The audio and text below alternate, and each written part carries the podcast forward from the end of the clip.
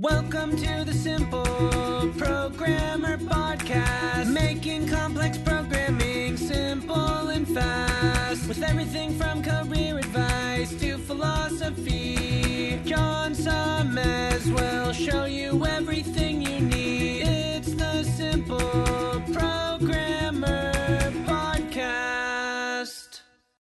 Hey, what's up? John Sonmez here. Just want to take a moment to tell you about an awesome sponsor we have at Simple Programmer, which is Hired.com.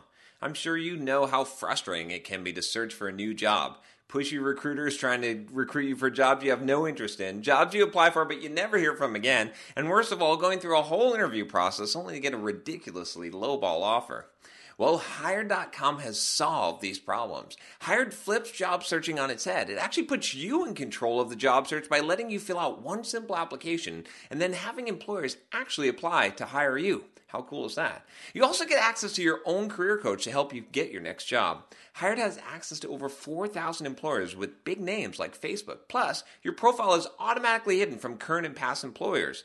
Oh, and they pay you to get a job. Anyway, as a Simple Programmer listener, if you use the link hired.com slash simpleprogrammer, you can get double the normal $1,000 hiring bonus and get $2,000 when you find your next job on Hired. Just go to hired.com slash simpleprogrammer to get started. Welcome to the Simple Programmer Podcast, a short mix of career advice, philosophy, and soft skills from successful author and software developer John Sonmez. Hey, what's up? John Sonmez from simpleprogrammer.com. I've got a question for you, for all of you that are, you know, you old school people who just won't get involved with the newfangled technology, don't care about Facebook and Twitter. I, I got, I got a question for you today. Uh, and this question is from Chris, and he says, Hi, John. My question is simple. I am 36 years old and want to go for a programming job and looking for programming language to specialize in. The best prospect to land a job without a CS degree seems to be in web development, but I really don't care about social media Facebook, Twitter, Instagram. I'm going to throw Snapchat in there because I don't think you. Can, yeah, I think you, Chris. I don't even think you know what Snapchat is. That's good though. Uh, or even about the latest mobile phones, and hence I have almost zero knowledge about it. I do like coding, but is it possible to become a decent web developer without learning in depth how social media works? Uh, cheers, Chris. So, Chris, um, yeah, definitely. You don't have to know anything really about social media. It doesn't matter if you, you know, know about Twitter and Facebook and Instagram and Snapchat and all that. Uh, you know, if you want to build up a brand and market yourself, you should probably have a presence on LinkedIn and Twitter, right? But it's not going to stop you from getting a job. So, uh, if you're interested for those of you that actually do want to like build a brand and see why that's important, um, I do have a course on how to market yourself as a software developer, which you can check out here. And it talks about building the brand, building the blog, you know, getting on social media and promoting yourself there and, and building a presence. Uh, I do think, Chris, that it is important that you at least have like a LinkedIn account and a, and a Twitter account. You don't have to know how it all works. You don't even have to engage in it, just so that you, you know people can can find you. There, you know, it's just going to look normal. LinkedIn, you should you should definitely have. You should. You know, get your profile set up well. That's an important part of, I think, our, our, industry today, in the professional industry. But the other stuff, there's a lot of noise today in social media. You know, back five years ago, I would have said that it was more important. But you know, there's there's so much noise on Facebook and Twitter and Instagram and all this stuff.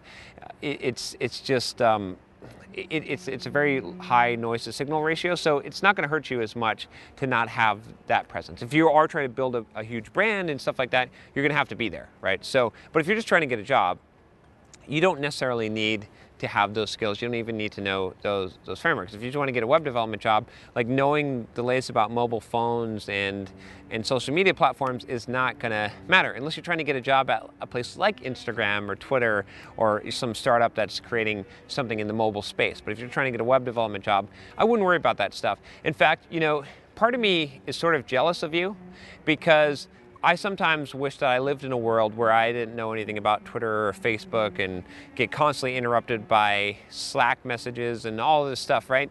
Because it would, it would be much simpler. In fact, you know what I really wish I didn't have e- is email.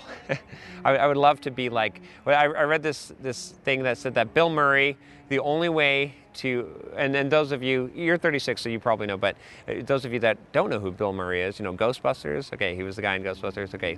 Uh, anyway, Bill Murray, famous actor, the only way to get a hold of him, I read, was to fax him.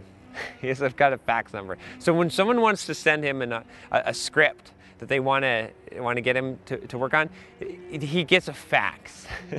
Such a disconnected model. And so the reason why I bring that up is because you're kind of better you're uh, in a better off situation chris than a lot of developers that spend a ridiculous amount of time on social media and get no benefit from it. Um, i tend to use social media as just an advertising platform. I know some people don't like that but i just put stuff out right? I, I did this video on uh, produce 70% and consume 30% honestly you might even change that ratio to be even more on the produce than consume but i basically put stuff out I create a lot of YouTube videos, I create blog posts, I put posts on social media, but I don't consume much of it. Um, and a lot of it is because a lot of it is toxic, right? A lot of it is like if you scroll through your Facebook feed and you don't feel like throwing up, in the, it, I, I don't know, you know, you must have a stomach full of steel because you can, you know, it can really affect you. A lot of people put a lot of spew a lot of garbage on there.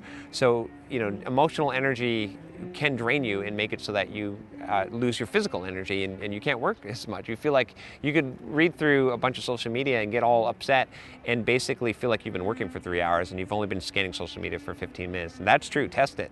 You know, so that's why it's also good not to do that first thing in the morning.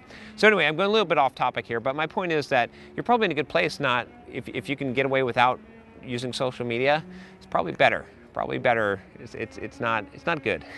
it's great for, for putting your stuff out there, but it's not great for consumption. Read books, you know, get an Audible account, right? And, and read books, do, do things that are gonna be productive for you in your 30% and produce a lot of stuff. Put stuff out there in the world rather than just consume, consume, consume. And you're gonna have a lot more value. In fact, if you want to increase your job prospects, right?